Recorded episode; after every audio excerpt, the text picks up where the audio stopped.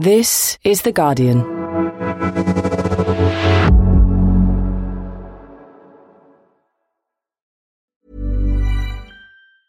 When you're ready to pop the question, the last thing you want to do is second guess the ring. At Bluenile.com, you can design a one of a kind ring with the ease and convenience of shopping online. Choose your diamond and setting. When you find the one, you'll get it delivered right to your door. Go to Bluenile.com and use promo code LISTEN to get $50 off your purchase of $500 or more. That's code LISTEN at Bluenile.com for $50 off your purchase. Bluenile.com code LISTEN. Tired of ads barging into your favorite news podcasts? Good news. Ad-free listening is available on Amazon Music for all the music plus top podcasts included with your Prime membership. Stay up to date on everything newsworthy by downloading the Amazon Music app for free or go to amazon.com slash news ad free. That's amazon.com slash news ad free to catch up on the latest episodes without the ads. Just how many lockdown parties would it take for Boris Johnson to resign? I'm Heather Stewart, political editor of The Guardian, and this is Politics Weekly.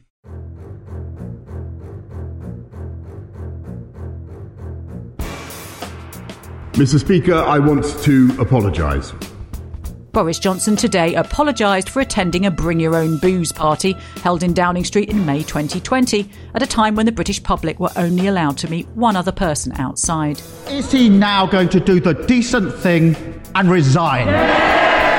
Despite calls for his resignation, the Prime Minister is hiding behind senior civil servant Sue Gray, who's investigating a string of dodgy gatherings in Downing Street. But his own MPs had made clear to him they expected answers at today's Prime Minister's questions. So, what did they make of it? And is Johnson's very future as Prime Minister now hanging in the balance? And to add to the government's problems, a cost of living crisis is heading our way, with 2022 being nicknamed the year of the squeeze. But where is the Chancellor as all of this unfolds? That's all in this week's Politics Weekly.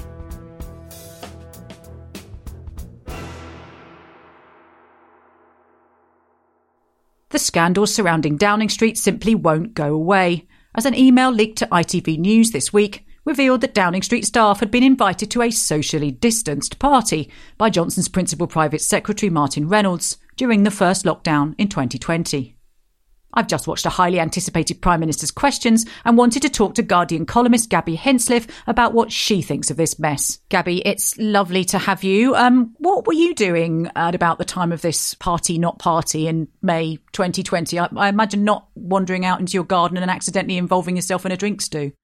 I was doing basically nothing because nothing was basically what you were allowed to do. Although I do remember that on May 21st, it was a, a, really good friend of mine's birthday and she lives nearby. And we worked out that if we stuck kind of garden chairs on the opposite sides of the road outside my house, we could have a glass of wine within shouting distance of each other and be within the law. And I remember doing that in the sunshine, but even then thinking quite nervously, you know, is this okay? And what will people think? I've got elderly neighbours. I don't want them to think I'm not taking the rules seriously or, you know, that I'd put them at risk somehow. Little did I know, however, what was going on in number 10. So I can't imagine how people feel, to be honest, if they were holding funerals on Zoom that day or, you know, giving birth alone or seeing their grandparents through a window. So frankly, it's that sense that ordinary lives just were so miles apart from what was happening in number 10. That's the really damaging thing, I think, about this whole story. And that was the really, before we get on to Boris Johnson's explanation of all this, that was the really strong sense you got yesterday. There was a session in Parliament where Labour asked, an urgent question about this. Of course, Boris Johnson didn't arrive to answer it. He sent the Paymaster General Michael Ellis, quite junior minister, but you really felt from, from lots of MPs that the sort of, it was quite visceral. It was the emotion of it and the real anger. And it was based on both their own personal experiences and also their constituents' experiences of, of, you know, what they were having to do and still so raw. I mean, Jim Shannon, the DUP MP, you know, he was in tears. He was talking about how his mother-in-law had died alone because they couldn't be with her, you know, and lots of MPs telling similar stories, really traumatic stories. And you can, you can feel that the pain has stayed with people. You know, we're talking about something that dates back a year, 18 months, but people really, really have not forgotten the pain of being separated from their loved ones when they were going through difficult things. Mm, and Gaby, when I was talking to Conservative MPs yesterday from different wings of the party, they, they were saying they were very, very keen to hear what Boris Johnson, they were sort of withholding judgment until they saw what Boris Johnson had to say today. They felt that he couldn't continue to hide behind the Sue Gray inquiry, senior civil servant who's looking at a, a whole load of these parties, of course. They, he couldn't continue to say, you know, gosh, I can't answer any of these questions. It's being investigated. Let's wait. They were very keen to hear him take some personal responsibility. He sort of did that, didn't he? If anything, I have to say, I ended PMQs thinking he might have made it worse. I mean, his defense is essentially, I'm very, very sorry, but that he went to the party but didn't realize it was a party. With hindsight, I should have sent everyone back inside. I should have found some other way to thank them. And I should have recognized that even if it could be said technically to fall within the guidance, there would be millions and millions of people who simply would not see it that way. That he turned up for 25 minutes in a garden packed with dozens of people boozing in the sunshine and went back to his office, apparently none the wiser that this wasn't, in fact, uh, a business meeting. And Keir Starmer described that excuse as so ridiculous as to be offensive. And I think he's probably right there. But there's a second deeper question. It's not just, you know, is that convincing to the listening public? Do they think, oh, yes, of course, that sounds perfectly reasonable explanation? But it's also, can he prove he didn't mislead Parliament back in December when, in response to reports of an earlier party, he insisted that no rules were broken in number 10 during lockdown. The only way that can be true is if the party really was, you know, a gathering essential to the purposes of work. But his excuse isn't quite that. It's that he didn't realize it was an inessential gathering, even though many people will think it should have been bleeding obvious that that's exactly what it was. So I think the question of misleading Parliament remains live, even if you buy the excuse, and it's a pretty far fetched excuse. They didn't notice a party actually happening around him. And much as I love recording this podcast with you, Heather, I'm not under the impression it's a party. It's rare that I have been to a party and mistaken it for, in fact, a, a good day in the office. Most people can tell the difference difference. And if you can't tell the difference, that does say something quite interesting about your working environment, I would say. Yeah, I'm sad to say I do not have a glass of wine in my hand, a rosé or, or otherwise, Gaby. maybe, maybe, needed a drink. Maybe that would have been questions, but that's might, a different question. might improve things no end. But um, and and one, the question for Conservative MPs now is are they willing to go out and defend this, isn't it? So when they get the call from their local paper or local broadcast or whatever, are they willing to go out there and say, well, you know, the Prime Minister's apologised and it was a perfectly reasonable mistake to make. That's his workplace. It's also his home. You know, yes, he did pop out for 25 minutes at, after, just after six o'clock. And then, you know, yes, there were people standing around with glasses of wine, but he perfectly reasonable, reasonably thought it was a work event. I mean, it's quite a sticky wicket if you're a Tory MP, isn't it?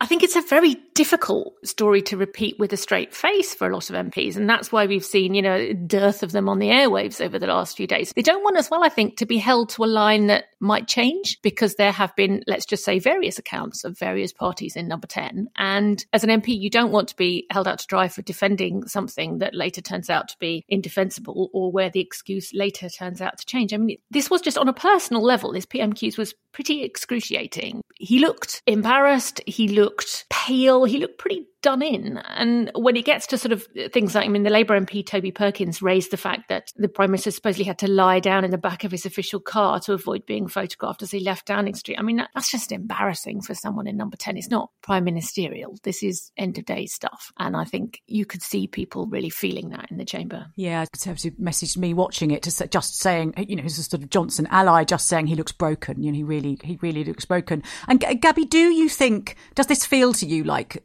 the beginning of an end. I mean, one of one of the points is, I suppose, that it it's not come out of the blue. This has come off the off the back of quite a long period now of, of weeks or months, which sort of kicked off really with the Owen Paterson affair, I suppose, where MPs were sort of marched through the division lobbies to support this bid to overturn the punishment against Owen Paterson, the disgraced former MP. And then the next day, you know, Johnson dropped him like a stone when he realised that that wouldn't really wash. There's a long period now where, where Conservative MPs feel that they've been sort of dragged into the mire, isn't there? And it, it just got worse and worse progressively over over the week. So I wonder whether you think this is the sort of the tipping point. The other problem, you're right, is that it's, you know, it's a constant barrage of stuff and it won't go away. You know, the minute the fuss from one party dies down, there's another party sort of pops up out of the the undergrowth. But also the sense, I think, that is getting in the way of the core job of government. If there's any good news to announce, like Michael Gove's announcements earlier this week about, you know, finding resolutions to the cladding problem, that's something that they would really have wanted to get across to voters in those seats where it's a big issue, you know, but it's all drowned out in Partygate. This is making it impossible for the whole of government to do its job. Those who have been prepared to go along with it up to now have done so thinking that on balance, you know, he's still more of a an asset than he is a liability. And he did win some credit with a lot of Tory MPs for holding out against a, a, lockdown over Christmas with the Omicron variant. Whatever, you know, listeners may have their own views on, on whether that decision was right or wrong, but a lot of Tory MPs were very pleased by it. And you could feel him clawing back, you know, some credibility with them. And you saw the poll lead, Labour's poll lead narrowing again a bit. But then just as you think, oh, possibly there's a way out of it for him, he's dragged back into it. It's that sense, I think, that they're never going to be free of answering these kind of embarrassing questions. And these kind of unforced errors, the sense you get from many MPs is this wasn't just wrong, it was dumb. You know, why did no one realise? It should have been blooming obvious that this was a stupid thing to do. Why does no one realise? And do you want to be harnessed to an operation that makes those kind of mistakes forevermore? And also, if if if you're a, a, voter, it sort of plays into a lot of things that we already knew about Boris Johnson. You might have quite liked him because he's a bit of a rule breaker, and you know he's somebody who who doesn't do what the establishment do. You know, he was he was willing to kind of stand up against this all these sort of people in Westminster over Brexit and so on. But it it means you've already got this idea in your head that he's someone who maybe you know doesn't play by the rules. He's not sort of standard politician, bit of a maverick. And then this thing happens that that plays into that sort of sense you already have of of the kind of politician that that he is, and and that that makes it quite likely to stick, doesn't it? Yes, I think so. And also, people like rule breakers when they are breaking the same kind of rules that you could imagine yourself breaking. You don't like rule breakers when what they're doing is deciding that the rules that apply to other people don't apply to them. And that's the difference. It's that contrast between the sacrifices that other people were making and the sacrifices that clearly government couldn't be bothered making. I mean, that's what it comes down to. And Gaby, if we should talk through, should we, what would happen if Conservative MPs did collectively or, or, or, sort of, you know, one by one, as it were, come to the decision that they can no longer support Boris Johnson as leader, that they can put letters in, can't they, to the, the chair of the 1922 committee, Graham Brady, which, if the threshold of 54 is reached, triggers a vote of no confidence. And if Boris Johnson were to lose that vote of no confidence, that's it, isn't it? Yeah, then we have a leadership contest. So it's always, someone always said it's, it's easy to get the first few letters. It's getting the 52nd that's hardest. It's, it's knowing that you'll be the MP that tips it over the edge. And it tends to come with previous leaders. When it comes, it comes in a flurry. It comes all at once. It's that you suddenly reach a point where the critical mass of the party is like, nah, we can't go on with this.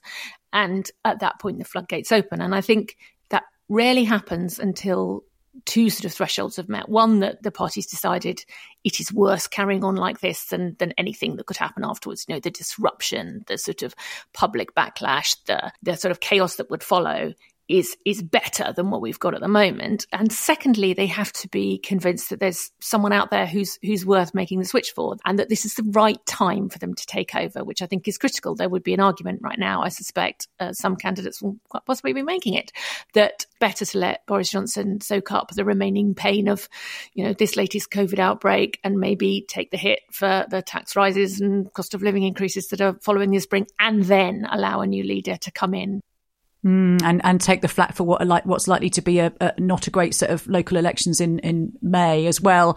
Gaby Keir Starmer, did you think he did a good job today? He sometimes gets criticised, doesn't he, for being well, he gets praised for being forensic. He also gets criticised for being forensic because you know that that's sometimes a synonym for a bit dull. But you probably want someone forensic on an occasion like this, don't you? If a lawyer can't do a PMQs like this, then it's hard to see who can. I mean, he was there. That was the first thing. You know, he wasn't off with COVID. that was a bonus. But I think he pitched it right. He was contemptuous, I think. Is the Prime Minister really so contemptuous of the British public yeah. that he thinks he can just ride this out? Yeah he was scornful. He was disgusted rather than angry. And I think that's picking up a sense of where the, the public is. And he didn't make it about politics. He made it about the human stories that we've been talking about. You know, a woman who's who has been all over the news for the last few days talking about how her father was dying at the time that sort of all this partying was going on. And she she sat down with Boris Johnson in the garden where the party, you know, would take place. And he swore that he'd done everything he could to keep her father safe and how she feels now about knowing that, the, you know, the same lawn is being used for drink stews. What Hannah wants to know is this Does the Prime Minister understand why it makes her feel sick to think about the way that he's behaved? Yeah. it's that sense of bringing together, harnessing that public mood we've been talking about. That's what he does well. But in the end, it's over to Tory MPs now. I mean, there's only so far that Labour can go into goading them to act. And there's also a danger that the more Labour saying resign, resign, resign, the harder it is for Tory MPs to sort of push that in a sense. They don't want to be seen as being pushed into it by the opposition. Yes, that's the last thing you want, isn't it? Is to do what do do be seen to be sort of doing Keir Starmer's bidding, as it were. Um, we should talk about the Sue Gray inquiry, Gaby. So this has been the sort of shield behind which uh, the government have been hiding in recent days. Wait for Sue Gray, wait for Sue Gray what can and can't she find? She's a senior civil servant, isn't she? And effectively, Boris Johnson is her boss. So is she really going to issue some sort of damning report, you know, that says Boris Johnson guilty? She's not going to do that, is she? It's a very difficult position for her to be in, I think. I mean, she's used to investigating cabinet ministers, you know, who and arguably are the boss of civil servants. And Sue Gray is quite a fearless individual, I think it's fair to say. Both Labour and Tory administrations that have worked under her um, sort of quake at the knowledge of Sue Gray's being on the warpath. But she's in a very difficult position. And that I think is why there's been so much pressure on the Metropolitan Police to intervene or to investigate or to get involved because there's a sense that you need someone who is you know outside the government system to to investigate at this point but everything rests on whether she produces a conclusion that gives him a bit of wiggle room or whether she produces something so damning that he has to go and i think in that light, it was fascinating that he didn't answer. Keir Starmer said to him, Will you resign? And he didn't answer that question with a straight no. And it's interesting too to hear Starmer calling for his resignation, wasn't it? Which he's, you know, he's been seen as quite cautious, Starmer, and being careful about not going around calling for heads all over the place. But he did make very clear that, you know, he thought he thought it was time for the prime minister to go, which was interesting. I thought. Yeah, I mean, you couldn't not at this stage, I think. But the, the leaders' office have taken very much taken the view that if you call for everyone to resign, you just sort of cheapen it as a as a tool, and you look silly when they don't. You know, you just look powerless. But in this case, I, I really don't see how they could not have brought brought that question up. yeah, if, if, if not now, then when? I suppose. Um, G- Gaby, just before we go, I, I just wonder how long. I mean, it's incredibly difficult to judge, as you say, and it depends how MPs respond both today and and next week when we see the the Gray report. If indeed it is next week, we're certainly not expecting it this week. But but you know, how long do you think that Boris Johnson has got? He looked to me today like someone realizing that they're not going to make it till 2024. And I don't know, you know, I don't think it's going to happen tomorrow. He's seen this process happening. You know, he was part of it when it happened to Theresa May. It was uh, striking today thinking back. It's over a decade since a prime minister has actually been defeated the old fashioned way no, and you, you, you do. Um, I saw somebody suggesting Theresa May had left the chamber with a spring in her step today. But you know, it's kind of fascinating that Boris Johnson was instrumental, really, in that in that effort to sort of get Theresa May toppled. And here he is, only a couple of years after winning that extraordinary election victory, and and the same game is is playing out. It's extraordinary, really. What goes around comes around, as they say. Very true. Gaby Hinsliff, thanks ever so much. Thanks. Bye bye. After the break, Partygate may be the story of the day, but the government also has an impending cost of living crisis to worry about. So, how might ministers stop a catastrophe hitting Britain's households? We'll be right back.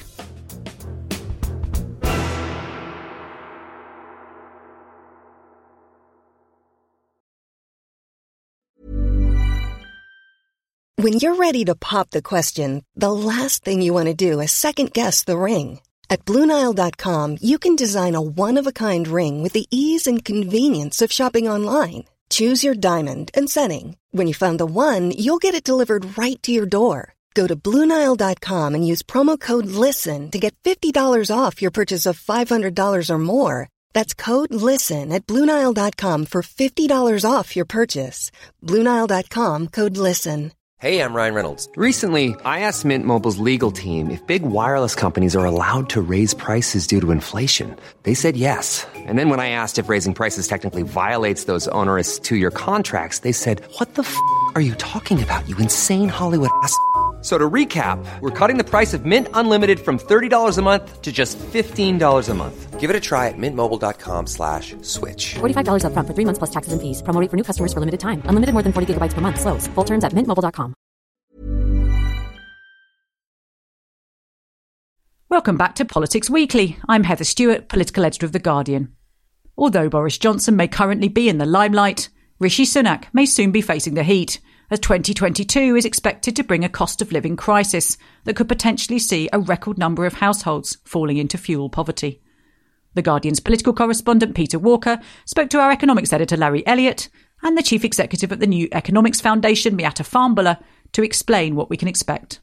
So, Miatta and Larry, welcome. Thank you very, very much. The UK starting the year with a series of cost of living related crises, not least the uh, energy crisis. Um, energy bills could rise by 50%, and experts are saying this could lead to an enormous amount of trouble. Larry, how exactly did we get into this position? Well, it's two things really. We don't produce enough renewable energy, um, and we're very heavily reliant on importing gas. Um, and the global price of gas has gone up, and we are going to feel that in our gas bills eventually. At the moment, people are being protected by a price cap, but that is going to be reassessed in February with the new bills coming into force in April. And on average, a household that's currently paying something like £1,277 a year is going to be paying £1,865 a year. So that, that's a very, very chunky increase coming down the road in April. And the government has said there's going to be some kind of targeted uh, help for people. There's a £500 million household support fund and various other measures like that. Is it going to be enough? It's not going to be nearly enough. I mean, the, the 500 million that they're talking about was the replacement for the universal credit uplift which was in place during the first part of the pandemic. So they've taken away something like six billion pounds worth of support and replaced it with 500 million pounds worth of support. And that was before the price increase of gas came down uh, the road. So people were already struggling anyway, and now they're facing these new bills on top. So the government has already has, has made some tweaks. I mean, it's made some tweaks to the universal credit taper, which is the amount of money people can earn before their benefits start to be taken away from them. But these are really small uh, changes, and they're not going to be nearly enough if a family is going to be asked to pay six hundred pounds a year more on their on their energy bills, and it's going to plunge a lot more people into fuel poverty. There's absolutely no question about it. And one of the issues on this, which has particularly exercised some Tory MPs, and Labour are also keen on this, is the idea of removing VAT from uh, energy bills. Um, but critics say it wouldn't be particularly targeted and wouldn't actually do that much good. Would that be a good policy, do you think? Well, I think it's one option that the government could pursue. I mean, it's not, it wouldn't make that much of a difference. Uh, so removing VAT on bills would probably save people about 80 or 90 pounds a year. So the government's probably going to need to do more than that. I don't, I don't think the Treasury is that keen on the idea, even if it was just a one year temporary suspension of VAT. I just think it thinks it's a bit of a blunt instrument. But to be honest, it's not a bad policy if everybody in the country is facing very big increases in their bills. I mean, you know, the fact it's not very well targeted may not make that much difference to the government at the end of the day. It's not only households that are affected by the steep increases in prices. Miatta, um, what's the overall societal impact of higher uh, energy bills? It goes a lot um, further than this, doesn't it? It does, because um, it's going to have an, a huge impact on the economy in the round. It's going to have an impact on businesses who will also be um, experiencing high energy bills, bills, which means increases to their cost base. Um, and the end result will be a knock-on effect on economic performance over the course of the next quarter. But I think the, the real pinch will be felt by households. This comes at absolutely the worst time for people's finances uh, and people looking to, you know, manage already tight budgets. So yes, it will have a big effect on the economy in the round, but it's households and poor households in particular that can be absolutely hammered by this. And in terms of how we got to this point, I mean, you know, we've got inflation which is heading towards 6%. Uh, we've got uh, energy bills going up a lot. We've got all sorts of other things. We've got the kind of wage freeze and things like that. Some government ministers, you know, when he points to this, will say, "Oh, it's just a COVID-related thing," but it does sound like there's much, much longer structural issues here. You know, how exactly did we get to this? The big thing to say is inflation is now a problem, but the thing that's driving inflation is the supply side. It's not the fact that the economy is overheating, that people, there's lots of investment, there's lots of uh, spending the economy. It's the fact that we've got a supply problem. Um, and part of that is to do with COVID. I mean, COVID and all the restrictions and disruptions have massively thrown a spanner in the supply chain. And we're seeing part of that. We have a long history of underinvesting in things that would help the supply of things within the economy in the round. And I think that's also coming to bite us. So the longer structural issues around investment in certain things that we've underinvested means that this is probably a problem that's going to be here for at least the medium term. And is there anything that can actually be done in the short term in terms of this kind of wider issue? And you know, do you get any sense that ministers are starting to get a sense of urgency about this? I think the urgency is just starting to kick in. I think if they had grasped what was coming down the track this year, that budget that we saw, uh, you know, last autumn would have been very different. Um, for the one hand, the government wouldn't have removed some of the income protections that were in place. They would have bolstered it or increased it. I can't emphasize enough how short-sighted and poor in economic terms the decision to cut the universal credit £20 uplift was. And actually, this is the time that the government should be thinking about how do we bolster the minimum level of income that people have in a world where, you know, we, we're in a position where the poorest households are going to be pushed into poverty. But actually, we've got about a third of people in this country who are struggling to make ends meet. So you bolster income, but then there are things that you do that can be targeted at the price of energy. How do you potentially not increase the price cap for all households? Could you, for example, keep it at a lower level um, for uh, some of the lowest earning households, and then you split the bill between the market um, and the government? To go back to the specific uh, energy price crunch, Labour have got this alternative plan, a kind of a windfall tax idea, which would um, make North Sea oil and gas producers pay extra tax. Larry, is this a kind of credible plan? Could it do any good?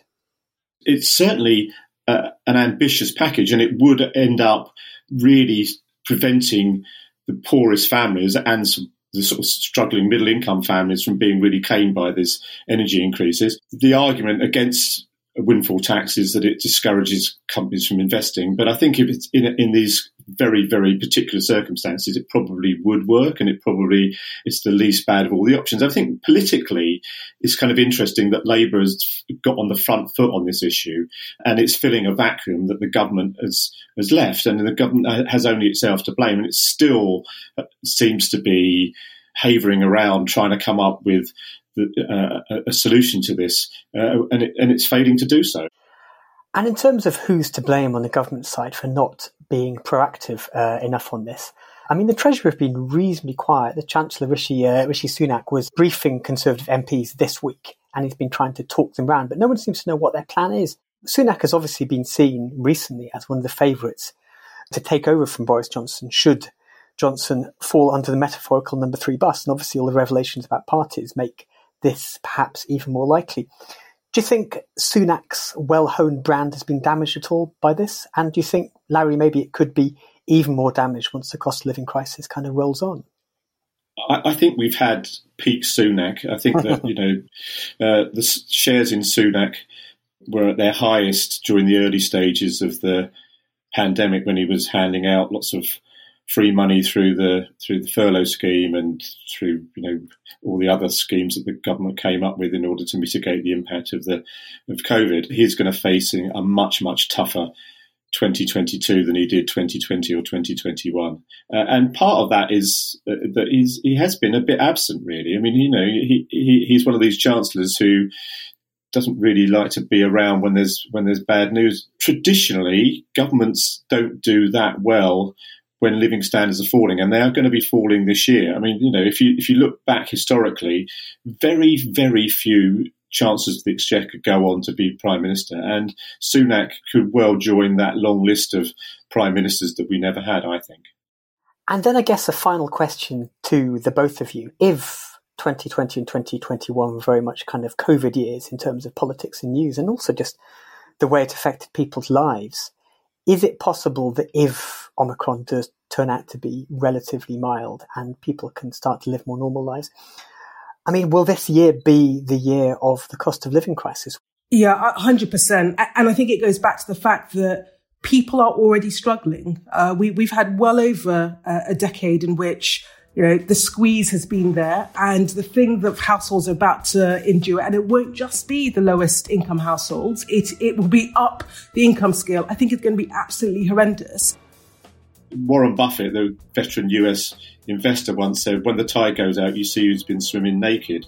And that's absolutely right about 2022. It's going to be the year when the tide goes out from the pandemic and all those long-standing issues are going to come bursting back into the into the centre of the political debate, and that's not good news for the government. I don't think. Well, it's going to be interesting and potentially a challenging year. Thank you very, very much, both of you. Thank you. Bye bye. That was Peter Walker there speaking to Larry Elliott and Miatta Fahnbulleh. And that's all from us this week. Make sure to listen to Thursday's episode of Today in Focus as Jonathan Freedland looks at the future for Boris Johnson. And in Politics Weekly Extra on Friday, Jonathan speaks to former advisor to the CIA, Barbara Walter, about why the risk of civil war in America has never been higher. But for now, I want to thank our guests Peter Walker, Miatta Fahnbulleh, Larry Elliott, and Gaby Hinsliff. The producer is Amelia Janssen. I'm Heather Stewart. Thanks, as always, for listening.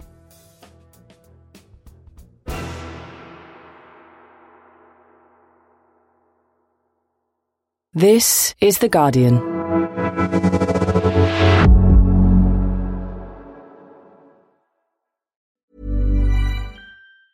Tired of ads barging into your favorite news podcasts? Good news. Ad-free listening is available on Amazon Music for all the music plus top podcasts included with your Prime membership. Stay up to date on everything newsworthy by downloading the Amazon Music app for free or go to amazon.com slash news ad free. That's amazon.com slash news ad free to catch up on the latest episodes without the ads.